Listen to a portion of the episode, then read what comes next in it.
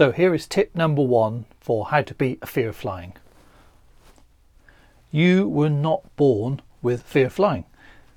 I know this may seem obvious to you, but at some point in your life you have learned it. And the great news is that if you've learned a fear of flying, you can always learn something else. Just like if you've learned anything, it's never too late to learn a new thing.